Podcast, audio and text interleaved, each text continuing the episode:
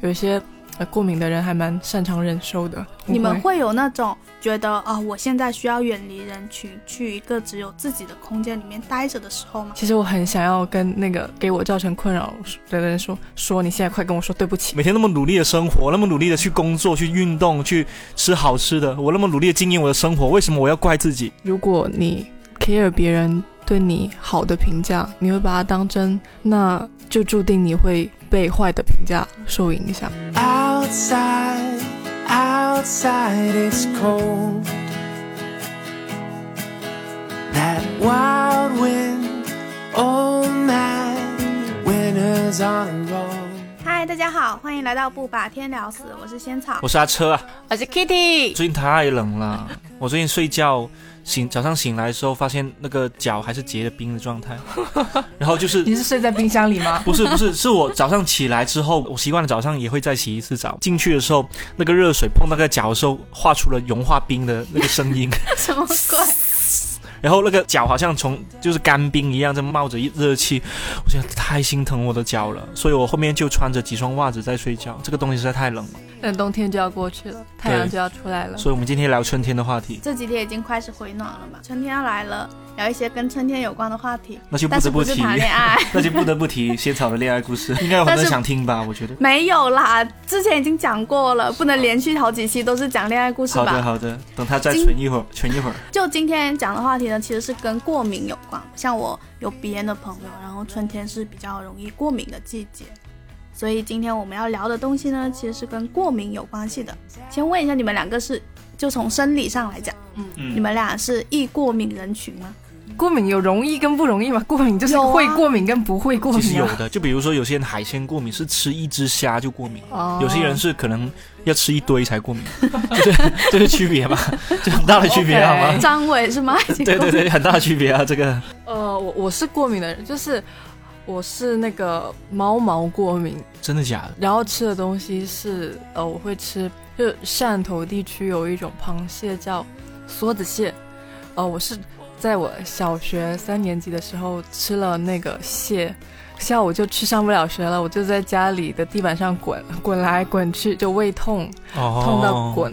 对，就是也是某种海鲜过敏了，从此不敢再吃那玩意儿。你没有试着吃蟹的时候拌一点黄酒，其实会好一点，因为黄酒是祛风的。啊，对对对，因为通常吃蟹过敏，从中医的角度上来看，通常就是邪风入 你不仅知道手下，你还知道因为不是这个是老一辈讲的，就是所以很多人吃蟹为什么要拌黄酒，就是这个意思，就是把蟹的那一部分有害的东西去掉。那不是因为我是某种体质才也有可跟你的嗯肠胃有一定关系。我我觉得过敏是这个世界上很复杂的一种病，就是因为我有些朋友他们不知道怎么了，第二天起床，然后突然发现长了很多一颗一颗的疹子，然后又很红，然后又很嗯肿很痒，然后去医院看呢，但是医院是很难查出来你具体对哪一种东西过敏的，他只能说啊你这是过敏的，所以医生最后会建议他换床单是吗？就床单太久没换了，有可能是是会会会有这样的建议的，会有的螨虫什么的也会。我之前做过一个选题，叫你有没有留意过朋友随身携带的药？然后里面其中的一种药就是氯雷他定，就过敏的人的救命的药就是氯雷他定。然后我里在里面写了一个例子，就是那个人他对树过敏，啊，就是走在路上，如果他靠近那个树，他马上就要过敏了。他过敏的症状是就打喷嚏。不是打喷嚏是很轻最轻微的过敏症症状了，他有可能会难以呼吸，直到休克、呼吸急促什么的。然后当时我的一位朋友，他有有给我介绍说他是怎么去查过敏源的，他就去就妈妈带他去医院里，然后那个医生就会拉出一抽屉的那种过敏源，就很多种类，比如鸡蛋啊，然后虾什么，他就得一个一个一个试。对，我觉得过敏的朋友还是挺惨的。想起之前看《爱很美味》里面那个，呃，有一个女生她不是过敏嘛，然后吃啥都过敏。她的前夫就是跟她在住在一起的过程中，就疯狂的给她定每天的菜单，就是一定要严格按照那个菜单要求。特别是在像疫情或者是需要一些隔离或者是一些紧急状况下，你没得选的情况下，对吃过敏的朋友其实还挺惨的，就可能连吃都没得吃。呃，因为我猫毛过敏嘛，但是我的朋友家都养猫，就是我每次去他们家，我真是拿命去他们家的。我之前不知道这件事情，我之前拼命的邀请他来我家玩，就是一直邀请他，然后很热情。我说来我们家玩可好了，你就坐在那里啥也不用动，然后声音还会给你做饭。然后他后来有一次说，你知不知道我去你家是要冒着生命危险的？因为他们可能没有察觉到我在他家有什么反应，因为以前我没有就是太说明我有这种状况的时候，他们可能完全不知道。刚开始就打喷嚏啦、流鼻水啦，更严重的就是眼睛红了，就整个眼睛会红掉，然后会很难受，一直流眼泪。就如果我我每次都是先吃一颗氯雷大丁，再去他们家的，哇，这个就是我觉得各位听众也可以留意一下身边可能很多像 Kitty 这样的朋友，对但是他们不说。我我我刚开始是没有说的，因为就是觉得啊，我好麻烦啊，就是去人家家里玩，然后有个猫多可爱啊，结果你说你猫猫过敏，好扫兴哦，所以我会觉得有一些呃过敏的人还蛮擅长忍受的。这种不好意思说，也对自己来说也很困扰了。就是虽然我生理上没有什么过敏的东西，但是他刚才讲这种呃你不敢说，然后害怕自己说出来的话会太扫兴了，或者说觉得自己好麻烦啊，我会有类似的感受，是因为我觉得我是一个心理上可能很多过敏源的人，就是我是一个那种心理上面会很敏感、想很多的人，这也是我今天想跟你们聊的一种过敏的。一种不知道可以找到什么方式去处理这种过敏情绪的一个话题。我之前有听说一个词叫做，就是有一类人群叫做高敏感人群嘛，它里面会提到有一些呃测试，就是不是一个很系统测试，但是他会聊到一些有这种状态的人可能是高敏感人群，就是他不是说百分之百准确，但是可以大概的判断啊。可以啊，比如说哈，你们会不会对那种比较有深度的话题感兴趣？比如说有个人跟你聊生命的意义，或者分析亲密关系里面的很深刻的那种议题的时候，你们感不感兴趣？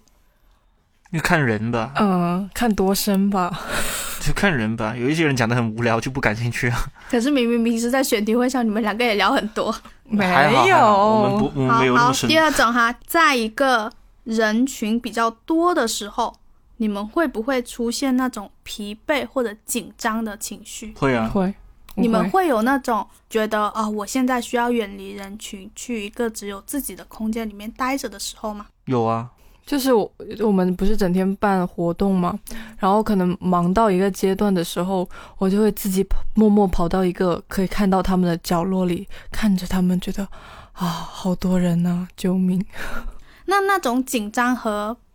想要离开的程度，从一分到十分，你们会给自己打多少分？十分，哇，这么高啊！我可能七八分吧。嗯，就是那种紧张的啊，现在真的很不安，我现在必须要离开。接下去是你们会不会觉得自己有很强烈的同理心，就是总是 总是会对别人的遭遇感同身受？这个时候我应该跟阿车狠狠的对视了一眼。对啊，他们两个共同发出了笑声。我对啊们我们两个同理心泛滥吗，这是老问题。超泛滥的对人，我觉得没有同理心很难走到今天。还有一种同理心，就是你可能看到一张非常情绪强烈的照片的时候，你会产生跟照片里面相似的那种情绪。比如说，你看到一张照片里面的人物是笑着的，嗯哼，就我会开心，对，然后你也会产生一种很开心的情绪出来。会啊，你们会不会比较容易发现生活里面大部分人很难注意到的一些小细节？肯定的呀，这不是做媒体一定要的吗？所以是只有呃敏感程度比较高的人更适合做媒体，是吧？我肯定的，某种程度上，我觉得是，我觉得是的，就就有点像是你在一个同一个单位里面，你会发现那些聊八卦的同事永远是走在输出的前端，就是今天发现了谁谁谁又怎么样，那个谁谁又不开心的时候，他跟你讲的时候，他某种程度上他自己就是一个媒体，他就是自媒体，所以那种人其实肯定是高敏感人群，在我看来，那我觉得我们三个坐在这里，我们三个都是属于就是高敏感人群。对，但这种敏感可能是对别人的反应，或者说一些社会事件敏感吗。其实分很多种，这种敏感是对所有就是发生在你外部的一些所有的事情，可能大部分时候他们都会影响到你心里的情绪。那敏感，我我很好奇，敏感跟感性的区别是什么？就一个人很感性，跟一个人很敏感。我觉得很敏感的程度应该是更深一点，然后你会因为这种外界发生这种事情产生那种、敏感是会让人产生困扰的。对，哦，就是你会对你自己产生一些感性那感性的人可能对感性的人可能只会哭哭啼啼，但是呢，敏感的人会对别人事情哭哭啼啼。Yeah 哦，是这个意思。哦应该是应该是解释了，解释所以我。们才会过敏嘛，对啊，对我们才会共情泛滥，然后 hold 住自己，说：“哎，不要，我不要再做这样的事情。就毕竟过敏还是一个比较很糟糕的一个状况。”其实说到过敏，我昨天晚上也意识到自己同理心泛滥，就是我下班打车回家嘛，每次去到那个广州大道中那个天桥的时候，那个司机一旦他的车速超过六十，他就会错过那个下桥的那个口子。昨天也还是一样，那个司机还是错过了口子，结果出了口子之后要走多走大概一两公里，然后掉头才能回去。如果换做以前哈，我会觉得，哎，他也不容易，反正我打车公司也报销，那我就我就算了吧，不说了吧。但是我那一刻 hold 住了自己，我说不能，我不能共情泛滥，我不能觉得他赚钱不容易，我就忽略我自己感受，然后我就跟司机说，那你就提前一公里给我把单子结掉吧。然后他也很不好意思，他跟我道歉，他说好。他跟我道完歉之后，我心里面舒服了很多，因为我觉得这样子我能意识到他自己以后开车，他遇到下一个乘客的时候，他也要注意自己车速不要开得太快，不然会给别人造成困扰嘛。另外一点就是我把我自己想要说的东西表达出来，而且我也没有失去共情他的那一面。我觉得这种是比较好的一种共情的程度。天啊，你你说这就这这这个东西的时候，我突然想起一些一些事情，就是我们这种比较呃敏感的人，常常最最容易说的口头禅就是没关系，没事的。就是我我我跟我一个好朋友，我们聊天记录里面没关系，可能有一千八百句吧。然后，但是其实我们大部分时间都是有关系的嘛。然后我脑海里就一直有一个声音，就是其实我很想要跟那个给我造成困扰的人说，说你现在快跟我说对不起。哦，然后呢，我真的有一次就把这句话发出去了，是一个淘宝客服，就是因为耽误我事情了，但他他又没有说清楚，然后我就很生气，把这句话说发出去，我说你现在马上跟我道歉，说对不起。但是我说把这句发出去之后，又难受死了，我觉得啊，我这样说是不是太凶了？人家也打工的没，就是为什么要承受我的怒气？然后我又把那句话撤回了。天呐！我觉得你是纯粹的脸皮薄，那我脸皮薄才会敏感肌啊。对对，脸皮薄的人比较敏感，应该是这个意思。脸皮厚就不敏感了嘛，就还好。但我很困扰，因为我会那种觉得自己确实因为对方的一句话而受伤了，我觉得过敏了。但是我下一秒又会觉得是我自己太麻烦了，是我自己太过于敏感，才会因为这样子的话而受伤。然后我就很难 翻个白眼。我觉得是这样的，凡事责怪自己呢，以后你就会对自己好一点。就是我我现在对于自己的相处逻辑是这样的，什么意思？凡事责怪自己，以后才会对自己好一点。就是因为你后来你不停责怪自己之后，后来发现原来很多事情都没有必要责怪自己，之后你就会对自己好一点，啊就一种以物极必反，就一种以毒攻毒的方式。因为我以前跟你也一样啊，会觉得啊，是不是我麻烦到别人了？哎，是不是我怎么样做的不好？然后我后面跟很多朋友聊完之后，我都解决不了这个问题。最后我就每次都跟自己说，是是我做的不好。有一天醒来，我把那个被子扔掉，我在想，凭什么老子要道歉？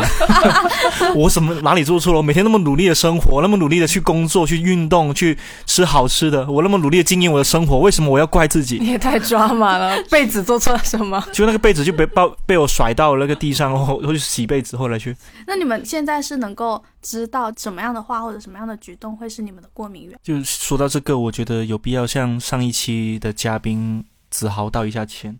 因为子豪的 B 站名称叫没事的林子豪，也是我跟他认识大概前三个月的时候，我对他说过最多的话。我不知道这句话对他影响有多大，让他变成了一个 B 站的账号。但是，但我现在确实对没事的有点过敏，因为总是说没事的人一定会有事发生。像我自己也是的，我每次跟自己说没事的、没事的时候，就是我最紧张的时候。就是明明就有事发生，明明你就害怕啊，你就恐惧啊，你就紧张啊，你为什么不敢承认呢？所以我现在对自己，我不知道你们会会不会对自己说话，我是经常对自己说话的人。就是比如说有一件很重要的事情要发生，比如说以前是表白啦，后来就是面试工作，再后来可能就是主编看稿，这三个最经典的、最紧张的场面，我以前会跟自己说没事的，不会有事的，然后往往都有事发生。但是后面我对自己说什么？哎，没事，呃，我也下意识想说没事，我想说有事就有事吧，反正我没事的。反正我已经把最坏的打算做好了，就是我已经想好最糟糕，顶多从头再来。我也有这样一句话，我的那句话是：你看谁谁谁就可以。啊，让我会产生过敏反应的那句话，不管是别人对我说的，还是我自己对我说的，哦就是那一句：你看谁谁谁就可以，为什么你不可以？我觉得这种话简直就是自我 PUA。我有很长一段时间都是在这句话一出现，然后我就会产生一段心理上很不舒服的过敏的状态，我再去用一种自己跟自己沟通的方式把那句话打压回去。我觉得这件事情很神奇的地方在于，好像他会经历一个比较漫长的脱敏的反应的那种感觉。然后到现在，如果有人对我说“你看叉叉叉就可以”的时候，我心里面产生波动的情绪会少了很多了。这句话跟我觉得这句话跟小时候家庭教育有很大关系，就是、呃这句话相信很多人都听过吧？就是为什么谁可以你不行？为什么谁可以这么乖的做家务你不做？谁可以考第一名你不行？就是我觉得从小到大听太多这样的话了，我我可能还是到二十五岁之前还是经常被这种话影响，后面就真的会出现一个念头，就是对我说这样的话的人。都是很不负责任。他把那句话抛出来那一刻，他没有想过对你这个人负责任的。其实他只是爽而已。我从小就会反驳这样话，就比如我妈妈说：“你看别人家的小朋友可以就是画画画的很好看，你为什么不行？”我就会问他：“别人家的妈妈可以带他出去，呃，旅游乐园玩，为什么你不行啊 他是以毒攻毒吧，PUA 你？”吗？这是我理直气壮的反驳回去，就开玩笑。好好，这种家庭氛围好好。我我不是某一句话，我是一个很具体的事情，就是吵架，和别人吵架，或者是看到好朋友吵架，看到爸爸妈妈吵架，这种时候我就会有应激反应，因为我是一个很害怕跟别人发生直接的正面冲突的人，就是甚至我谈恋爱的时候都没有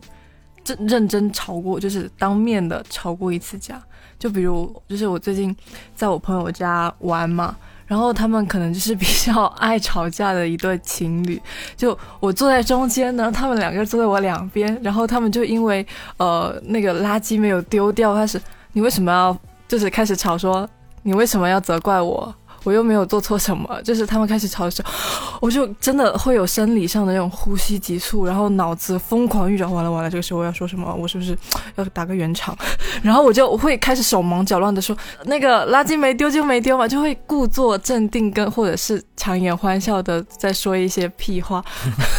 但是但其实超紧张的，就是我超超级紧张，看到有这种这种场面。这也是一种共情泛滥吧。我我小时候就一直这样子，我觉得我的敏感可能就是从那时候开始培养出来的。就是我放学回家，就是走楼梯到家门口的时候，我就会开始进行一种观察反应，我就观察门口我妈的鞋子摆的是整齐的还是乱的，嗯，然后打开门的时候，厨房里面切菜的声音是那种正常的声音，还是那种很急促、很乒乒乓乓、很大声音的？然后呢，进了门之后就观察我爸坐在客厅，他的表情是那种很休闲的抽烟的状态，还是那种紧锁眉头的抽烟的状态？如果我会观察他们每个人的表情、话语，是可能没有说话，观察每个人的表情，观察家里空气的那种氛围。剑拔弩张。对，就是来判断他们两个是在吵架的状态，还是在正常的状态。后来等到长大之后，我记得好像是我大学大三、大四的时候吧，有一次回家的时候，然后就是我自己在房间里面做我自己的事情，本来客厅是在看电视的声音嘛，但是突然我妈又说了一句话，然后我爸又回了一句，然后我整个人就是立刻在房间里面那种汗毛竖起来，开始竖起耳朵听外面的声音，他们两个是不是要吵架了？我现在是不是要出去了？但是在那一刻，我突然发现，就是我过去可能十多年一直在做一个，只要一观察到他们快要吵架的时候，我就立刻冲出去打圆场的那个人。嗯，当时就发现我好像不能再这样子下去了，就是我很紧绷，然后我觉得很危险，我整个人立刻变得很警惕起来，很有防备心。然后我就想说，先不要管他们，他们两个已经是大人了，就让他们两个在客厅里面自生自灭吧。我就控制住了自己没有踏出我的房间，但是我还是继续听他们的反应，但他们两个就没有继续说下去了。嗯然后我就发现，就算我不出去打一个圆场，可能事情不会像我预想的说一定会走向失控的程度。这听这样听起来好像就是我们这样的人，某种程度上也是把自己看得太重要了。对，是把自己看得太重要，我觉得是这样的。就会有那种好像这个世界上没有你了，他们就会发生战争一样，但其实可能并不会。我最近确实看了很多关于中国哲学的书书啊，哈，像刚刚仙草提到的，回到家观察家里面的气氛，然后包括 Kitty 说看到吵架的情侣朋友想要出面去维持好大家的关系，其实是一种儒家文化的以和为贵嘛，就大家以和为贵嘛。但是我越来越发现呢，就是我自己这个人，其实我是很喜欢道家的思想的，就是无为而治，道法自然，就是简简单来又中医又道家，你怎么了？不是不是，因为因为你刚刚有提到一点嘛，是吗？就是他们他们两个都是大人，他们两个可以自生自灭，给自己解决。这在道家里面其实是道法自然，OK，就是你就让他们去呗，嗯。反正也不会出人命就好了。我觉得是这样的。可能是因为小时候听过太多那种，可能看电视新闻啊，什么家里人吵架，然后拿出了一把菜刀那种事情，哦，就那种新闻会在我心里面留下那种深刻的印象，总觉得下一秒他们两个也会这样子打起来。当然也会有很多很极端的家庭的，像有一些朋友，他们家吵架的时候，他做第一件事情就是把家里所有的菜刀都收起来，是真的，因为会担心有情绪失控的时候，这也是非常极端的案例了。这不是过敏那么简单，这是犯法了。但我我听到这样的故事，其实我会觉得很心酸，就是你很敏感的一面，其实是有那个是可以溯源的嘛，就是其实是有很多原因造成的。对，他可能就是从小生活在一种很紧张的家庭环境里面。就是有点像日本的话语里面不是有一个词叫“读空气”吗？就我们都是 很擅长读空气，阅读空气但，阅读空气本身就是一种很沉重的负担。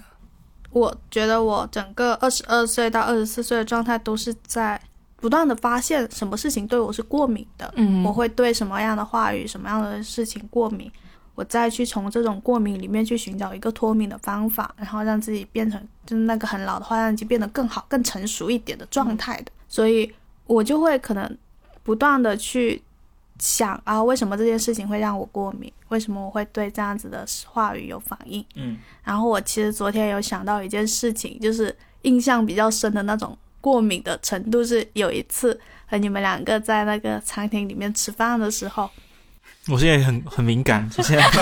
听到这种、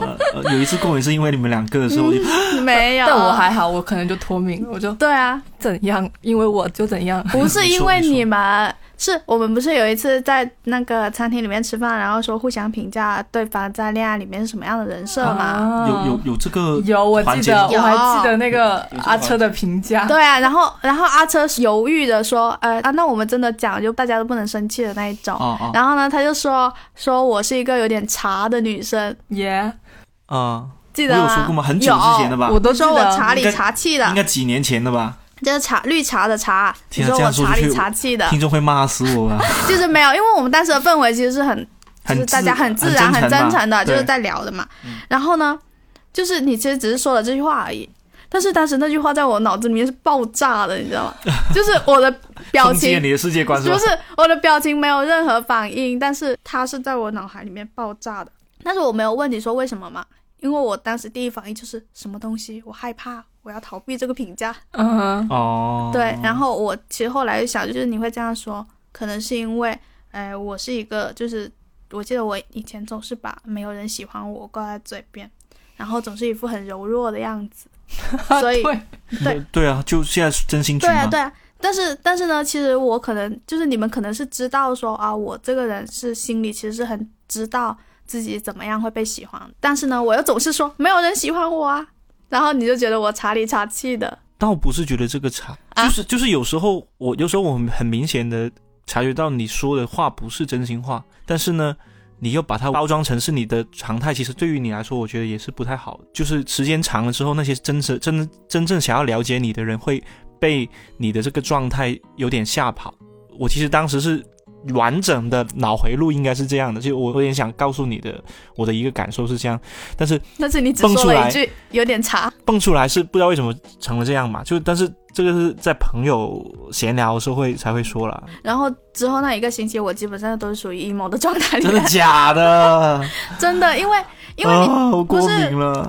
啊，你这也过敏，我听了我才我听了别人就朋友因为我说的一句话 emo，我会 emo 一可是，可是其实可是其实 我以后不是好参加事，哎呀，不把天聊死。其实是好事，因为不要吵架，我不你们吵我架我会过敏。现在大家三个人一起过敏，好，你说吧。因为我觉得是我当时那个状态，是因为我发现我在别人的印象里面原来有这样一面，我更新了这一点。突然的，你以为你在别人的眼底是一个伪装的很好的、很完美的样子，就是扮演的很好。因为茶不是一个正面评价，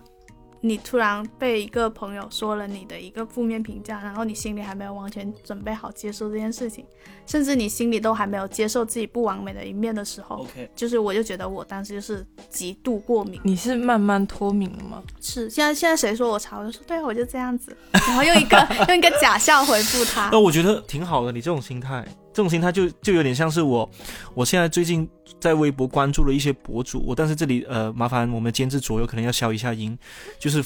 那种人，我很喜欢这种人。就比如说微博上，我不知道你们会不会关注一些博主，他们会非常不 care 别人的嗯想法，或者说在现实生活中，如果有别人对他有什么样的评价，他其实他心里面知道自己的缺点跟自己做的不好的地方就是就可以的。但是那些非议啊、谩骂或者是一些没有理由贴的标签，他们都会用用一种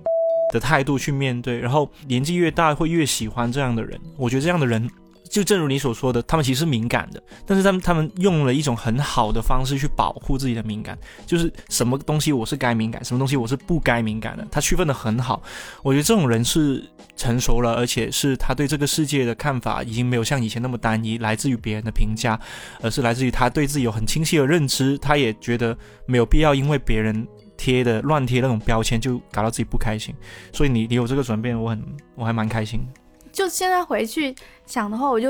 发现我以前的所有的过敏源都是因为我很在意别人怎么看我，哦，哦，确实，就是我很在意别人怎么看我，我很在意自己是不是完美的，就是别人有一个眼神是那种我感觉到他这个眼神里面是不是不喜欢我，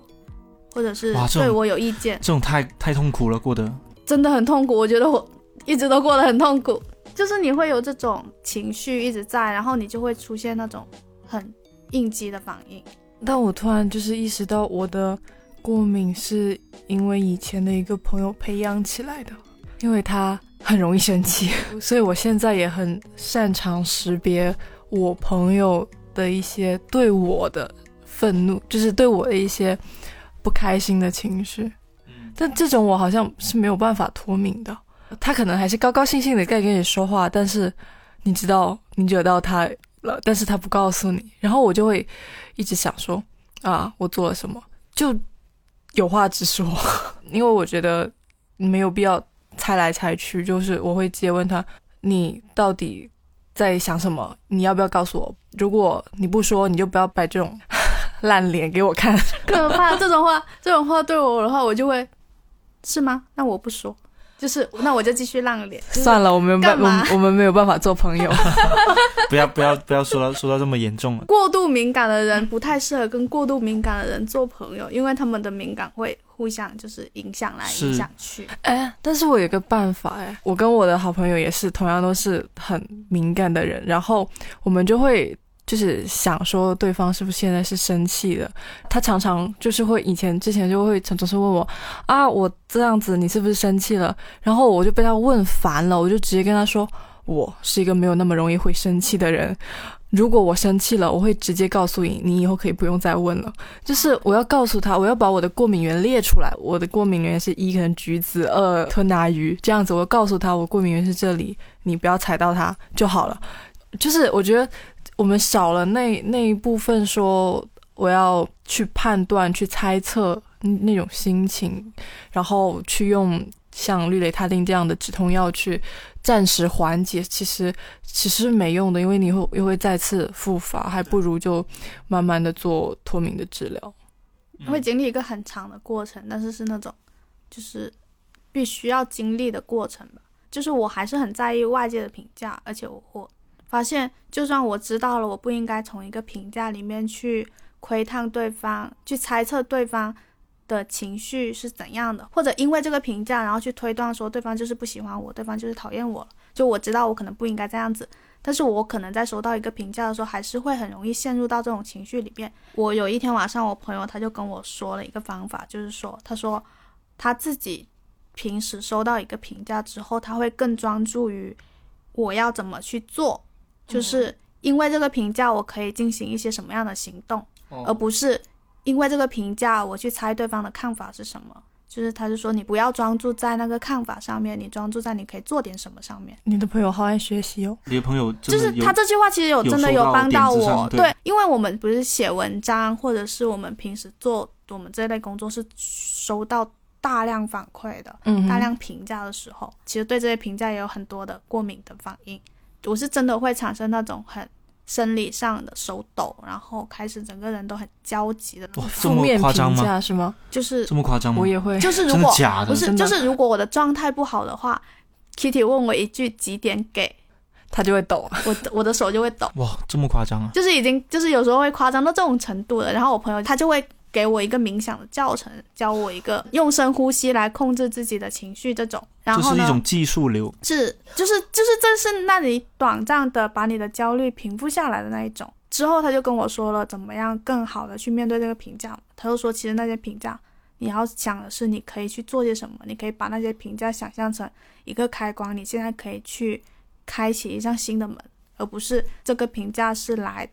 是那种剑来刺伤。哇，我觉得我刚刚听的时候，我又有一点共情泛滥。现在不是有很多因为网暴，或者说因为网民的一些舆论，导致可能有轻生，或者是有做一些极端的事情的一些很多案例嘛？我觉得本质上是一样的，就是太在意别人对自己的评价，然后那个过敏太过了、过度了，已经到了要伤通过伤害自己来平复情绪的这个程度。我确实觉得，呃，听完你朋友这样说，它是一个技术流了。但是，由于我们换一个语境就，还是比较容易理解。比如说，最近半年最过敏的一句话是“阿车你胖了”，然后，然后其实是大半年前身边的有一些同事，然后我自己的一些朋友，包括我家人，有时候因为我两个月或者一个月回家一次，他们会说：“哎，怎么又胖了？怎么怎么脸圆了一倍啊？”之类的。我一开始是觉得还好，但是我后面。当这些话收集的越来越多，就在脑海里面形成一一句话，叫做“阿车，你为什么会变成今天这么胖的样子？” 就我对自己说，但是他不是，他没有正向跟负负面，他只是一个中性的话，就是我为什么会变成一个大家眼中的胖胖的人？然后我接下来就是，正如你刚刚那位朋友说的，就是我可以做什么？那我可以少吃点，我可以多运动，我可以早点睡觉。或者是多点睡觉，让自己的新陈代谢可以正常一点。因为我之前可能是最胖或者是最肿的时候，就是我工作压力太大，然后新陈代谢完全是紊乱的，通常是三凌晨三四点起来上厕所的那种，就是你就你能想象到有多混乱。后面通过饮食，通过呃定期去运动啊，去超级星星啊。我每次去超级星星的时候，不是有个最后大合照吗？大合照他都一定要合照他都，一定，他都一定要发朋友圈。没有经常发朋友圈，偶尔发一下。但是，但是那个教练叫大家过来大合照的时候，我其实那个时候没有在看自己，我是在看其他人。我在看，哇，大家都好开心啊！就是运动完，大家都好自信，而且感觉他们在这一刻对于自己的生活中有把控的感觉。特别是我觉得女生在健身房里面露出这样的笑容，就真的很治愈。我每次从别人身上就看到了一种，哦，我其实是可以改变的，而且别人也可能说不定比我可能之前比我走过更长时间的很艰难的路，所以其实我会容易从他们身上去获得一种我接下来要怎么去做的一个方法，所以就慢慢的可以把自己调整过来。听到仙草说他有会因为一些评价产生一些严比较严重的生理反应的时候，我之前有跟他讲过说，如果你 care 别人对你好的评价，你会把它当真，那就注定你会被坏的评价受影响。对于我来说，就是这些评价无论好的坏的，我都会想象我脑海里有一条河流，这些评价在我脑海里就流过，就他来过，他当然也会停留一下子，产生一些影响，但他们最终要流走，是一定要流走的。但但好的评价的时候，你要就是我也会非常真诚的谢谢他们，然后但我不希望任何评价对我产生影响，就是这可能不太好，但只有这样子，我才知道这是我能抵抗那些坏的评价的方式。要对坏的评价脱敏，也要对好的评价脱敏。我的那个过程就是我以前来对抗坏的评价的一个方式，就是我在我的相册里面建立一个库存，就专门停放好那些好的评价。我是先做这一步的，先用那些好的评价来建立自己的自信，然后来让自己脱敏的。因为让我知道说啊，我不是生活里面只会收到坏的评价，我也会收到好的评价。然后我现在到了一个状态是，呃，好的评价、坏的评价对我都会产生影响。然后我现在要怎么样把这两个评价都让我都减减少他们对我的影响这一种。我会我很好奇，随着呃时间跟年纪的推移，那些你刚刚说的记在本质上还是什么的那些好评价，影响那个作用还会是那么大吗？还是说在减弱？其实会，其实会大。在你状态很糟的时候，你是真的真的吗需要，真的吗？就是你状态非常糟糕的时候，你是会完全想不起来任何好的东西的。是然后你是那些评价，不是让你发现说有人这样子夸你，就他夸什么不重要，就是是有人夸。不是不是不是，这些评价不是让你发现说啊有人夸你的，是这些评价让你记起来说啊我以前做过这件事情，它的效果没有那么差。哦，那跟朋友它是让你圈差不多。对，就是这跟我自己看自己的公众号，跟我看自己的朋友圈其实是一样的，哦只是他的作用不再是有人喜欢你这件事情，而是你做过什么。但我还是觉得，对我自己来说，那个最有用的好的评价是来自我自己的。我在这里必须要插入一个冷知识，在我们三个针对这个好评价、坏评价的讨论上，我觉得有必要讨论一下星座，就是 就是你就是我觉得 Kitty 是很典型的水象星座，天蝎座嘛，很典型水象水象星座是比较自我强调自我感受的人，然后他们会听自己的多于听别人的，所以他刚刚提到了一个很重要的点，就是他最记住的那句评价是自己对自己的好评。仙草是摩羯座嘛，摩羯座就是土象星座，土象星座其实我觉得都有一个共同点，就是相对悲观一点，就我们在收到好评的时候，我们会把那个好评减半。就是有一点，比如说他夸我，哇，阿车你真的是一百分，我因为我是处女座，我也是土象星座嘛。只会相信一半。阿车你是一个一百分的好男人，我就想说，你应该想说只是一，个男人吧，只是一个男人，正只是一个正常的男人。然后，但是我们会下意识把一些负评记得很清楚，嗯，就比如说你你你那句我说你有点茶这句话，你可以记几 我可以年。记两年。阿车你你胖了这句话，我可以记十年。就是我觉得土象星座是相对悲观一点，而且会把好评的对自己的影响暂时削半的那种那种人。所以我我一直以来我都非常欣赏的是火象星座的朋友。火象星座是狮子座嘛，嗯然后射手座，还有还有还有一个不知道是什么星座，呃，白羊座。他们火象星座有一个非常典型的特点，就是他们会别人一夸他就飘了，就是 你只要夸我，我做什么都行，就是。就是他们是傻乎乎的、憨憨的，他们他们，比如说我经常会夸一个呃狮子座的朋友，我会说哇，你今天做的好棒哦，你这这这太棒了，要是他下一次会继续为我做这件事情。是 就是他们会记住别人夸他的那句话，而且会把它变成生活的动力。这是火象星座我觉得很很棒的一一个点。当然，也有很多人会说火象星座很自大啊，很自恋啊，也也会存在嘛。呃，就是飘会过头物。极必反嘛，是这样。所以我觉得这很典型的，就大家可以根据自己的星座，可以就可以看得出来，对于好评跟坏评的态度是怎样。我已经瞬间忘记我们是来聊过敏的了。就刚才讲讲的都是过敏很有意思应我会感觉就像我朋友说，你可以倾诉你的感受，但是你不要把过多的时间都沉迷于那个感受里面，你得去想一下可以做些什么，去排查你的过敏源，或哎，者去建立多脱敏反应之类的。很建议大家去看一下心理咨询师了。就在这种情况下，因为我觉得我会很害怕成为了别人眼中的心理咨询师。你好像什么负能量都倾诉给我，但是我是不收钱的哦，我还要面对自己的生活的哦。就是你跟我讲完这些之后，我要面对我自己的生活。但是心理咨询就是很好的一点，因为它是收费的嘛，相当于你向他吐再多的苦水，心理咨询师都可以很好的接住，而且他自己也有自己排解的方式。我觉得这才是比较呃理性跟科学的一种倾诉的路径。我觉得我可以这样，我们就下次告诉他我不收费的，你决定先想想。OK，现实，看了一下表，说对我有我只有十分钟听你，现实，现实倾诉，对。但也不要憋着，大家不要。不要憋着确实不要憋着，找点别的方式排解一下嗯情绪吧不要。不要老是会觉得别人会成为自己的救命稻草，其实对于双方的关系都不会太好。就是不要把别人当做救命稻草，然后也不要把自己当做一个巨大的负担之类的。是的，平衡好那种情绪。呃，最后可以分享一些做些什么可以让大家心情好一点的方式，就是在这种容易过敏的季节里面。我这我觉得每个人可能方都有属于自己的那个方法，我这个方法特别奇葩，去电影院哭。就是我会，就是我就会祈祷说，那个时候刚好有一部上映的，它不管好不好看、烂不烂，就能让我哭出来电影，然后就会高高兴兴的去电影院，痛痛快快的哭，万一很烂呢？也会烂哭是吧？没有关系。它重点不在于电影的内容了，哦它重点是要去电影院里面让我哭。哭。哎，我想起了那一部了耶，那部比悲伤更悲伤的故事。你但当是那部我没哭，你居然没哭，我当时都哭，我都哭了我了。有一居然没哭。种悲伤，这 这 BGM 一出来的时候，我就哭的不行。我整我满脑子都在吐槽他，就没有办法哭出来。所以就不能太理性的去看电影啊。如果你你是想抱着哭的心态的，对，我会给自己存一些能哭出来的电影，就有一种把你的悲伤排出体外，然后你就重新变得健康起来的感觉。哭确实挺挺好。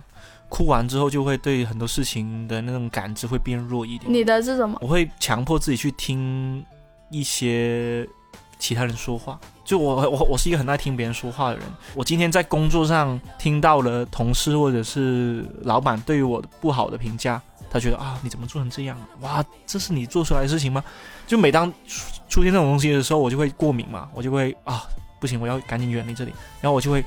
把自己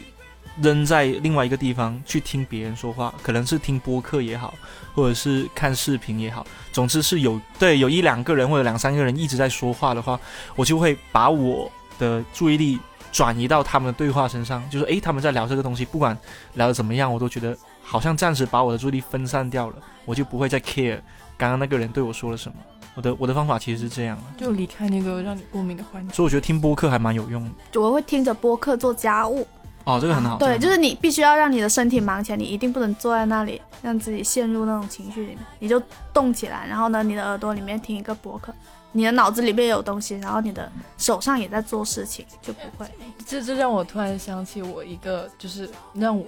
不会失眠的一个方式，就可能有点扯得有点远，但是就是大家可能可以试一下，就是我因为睡觉的时候你睡不着，你脑子一定会自己运转嘛，就会想很远，结果